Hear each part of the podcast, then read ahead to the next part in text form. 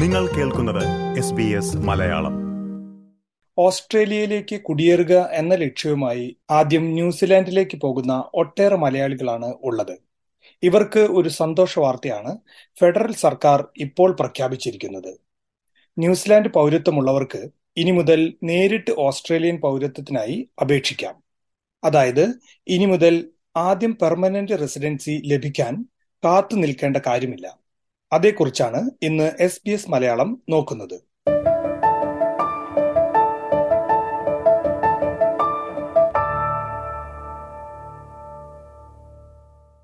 New Zealand പൗരത്വമുള്ളവർക്ക് ഓസ്ട്രേലിയയിലേക്ക് വരാനും ജോലി ചെയ്യാനുമെല്ലാം വിശാലമായ അവകാശങ്ങളാണ് ഫെഡറൽ സർക്കാർ നൽകുന്നത്. Visa sub class triple four എന്ന സ്പെഷ്യൽ കാറ്റഗറി വിസയിലൂടെയാണ് ന്യൂസിലാൻഡ് പൗരന്മാർക്ക് ഇങ്ങോട്ട് എത്താവുന്നത്.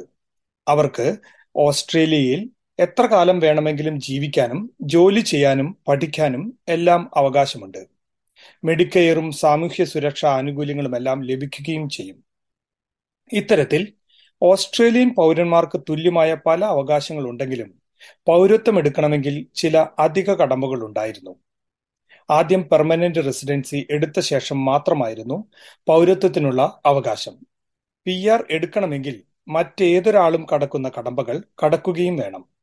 ഈ കടമ്പകൾ ഒഴിവാക്കുകയാണ് ഓസ്ട്രേലിയൻ സർക്കാർ ഇപ്പോൾ ചെയ്യുന്നത്.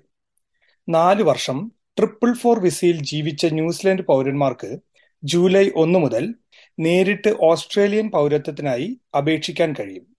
ഓസ്ട്രേലിയൻ കുടിയേറ്റം എന്ന ലക്ഷ്യവുമായി ആദ്യം ന്യൂസിലാൻഡിലേക്ക് എത്തി. അവിടുത്തെ പൗരന്മാരായി മാറിയ ഒട്ടേറെ മലയാളികൾക്കാകും ഇത് പ്രയോജനപ്പെടുക. ഈ നിയമം ഗുണകരമാകുന്ന ഒരാളാണ് പെർത്തിലുള്ള ബിജു മാത്യു.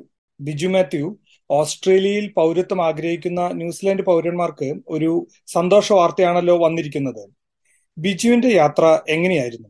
എത്ര വർഷം ന്യൂസിലൻഡിൽ ഉണ്ടായിരുന്നു ഞാൻ ഏകദേശം ഒരു പത്ത് പതിനൊന്ന് വർഷത്തോളം ന്യൂസിലൻഡിൽ ഉണ്ടായിരുന്നു അവിടെ ഞാനും വൈഫും സിറ്റിസൺസ് ആയതിനു ശേഷമാണ് ഞങ്ങൾ ഇങ്ങോട്ട് മൂവ് ചെയ്തത്. ടൂ തൗസൻഡ് നയന്റീനിലാണ് ഞങ്ങൾ ഓസ്ട്രേലിയയിലോട്ട് മൂവ് ചെയ്തത്. സിറ്റിസൺ പിന്നെ നമുക്ക് ഇങ്ങോട്ട് ഈസി ആയിട്ട് മൂവ് ചെയ്യാം. നമുക്ക് അന്നേരം ഒരു ടെമ്പററി റെസിഡൻസി വിസ അത് ട്രിപ്പിൾ ഫോർ വിസ എന്ന് പറയും. ആ വിസ കിട്ടിക്കഴിഞ്ഞാൽ നമുക്ക് ഇവിടെ നമുക്ക് സെറ്റിൽ ചെയ്യാൻ കുഴപ്പമൊന്നുമില്ല. അതായത് സെറ്റിൽ ചെയ്യാം എന്ന് പറയുമ്പോഴും അത് ഓസ്ട്രേലിയൻ പൗരത്വമല്ലല്ലോ.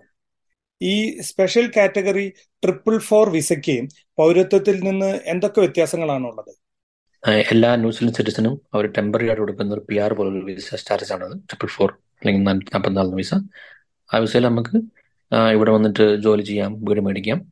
നമുക്ക് ഇല്ലാതെ പോകുന്ന ചില കാര്യങ്ങൾ റൈറ്റ് ടു വോട്ട് ഉണ്ടാവില്ല. നമുക്ക് വോട്ട് ചെയ്യാൻ പറ്റില്ല.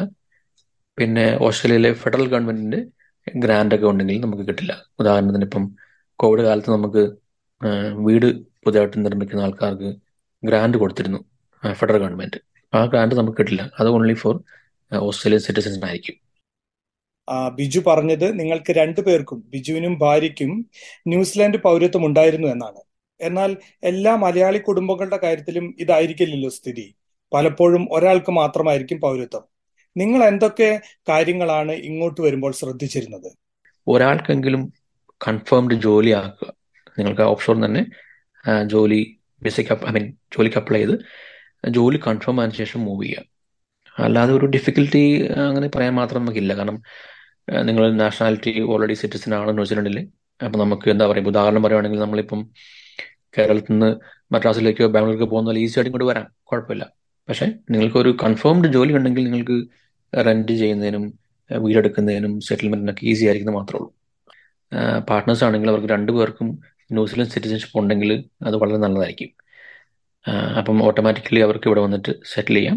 പാർട്ട്നേഴ്സിൽ ഒരാൾക്ക് പി ആർ മാത്രം ഉള്ളെങ്കിൽ ഞാൻ പൊതുവെ കണ്ടിരിക്കുന്നത് ഇവിടെ നമുക്ക് പാർട്ട്ണറെ പി ആർ ആയിട്ടുള്ള പാർട്ട്ണറെ അവരുടെ ഇൻകം ഒരു പക്ഷേ നമ്മൾ വീട് മേടിക്കുമ്പോഴൊന്നും കൺസിഡർ ചെയ്യില്ല. അപ്പം അങ്ങനെ ഒരു ചെറിയ വിഷയമുണ്ട്. പിന്നെ അത് മാത്രമല്ല അവർക്ക് ഇവിടുത്തെ ഫ്രീ മെഡിക്കൽ മെഡിക്കെയർ എന്ന് പറയാൻ അത് കിട്ടില്ല. അവർ ഇൻഷുറൻസിൽ നിൽക്കണം.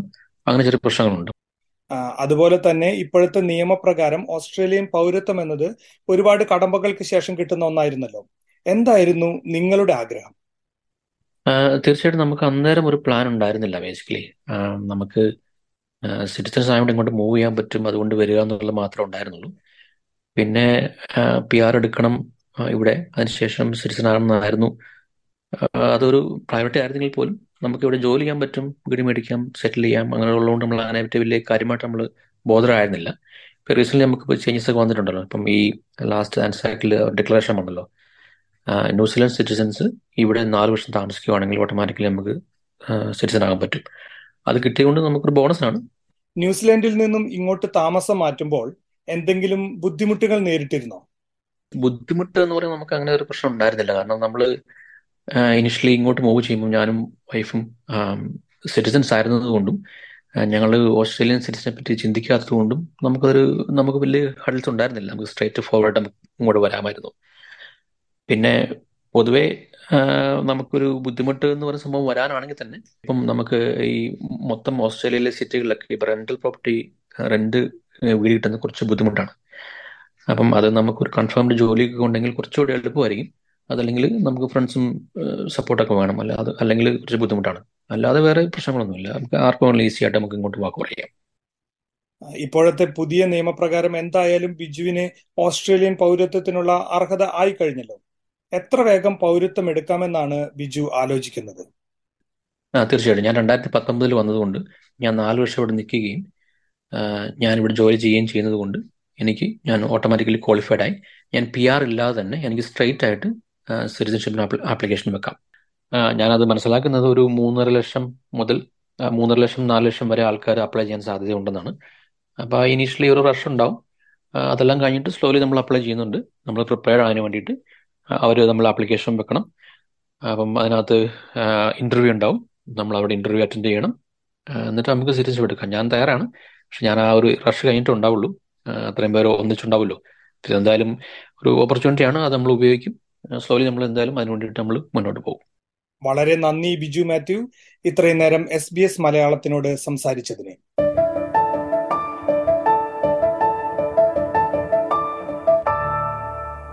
ഓസ്ട്രേലിയൻ പൗരത്വം നേടാനുള്ള ന്യൂസിലൻഡ് പൗരന്മാർക്കുള്ള യോഗ്യതയിൽ ഈ വർഷം ജൂലൈ മുതൽ വരുന്ന മാറ്റത്തിൽ സ്വന്തം അനുഭവങ്ങൾ പങ്കുവയ്ക്കുകയായിരുന്നു വെസ്റ്റേൺ ഓസ്ട്രേലിയയിലെ പെർത്തിൽ നിന്നും Biju Mathew. Like share comment S B S Malayalam Facebook page.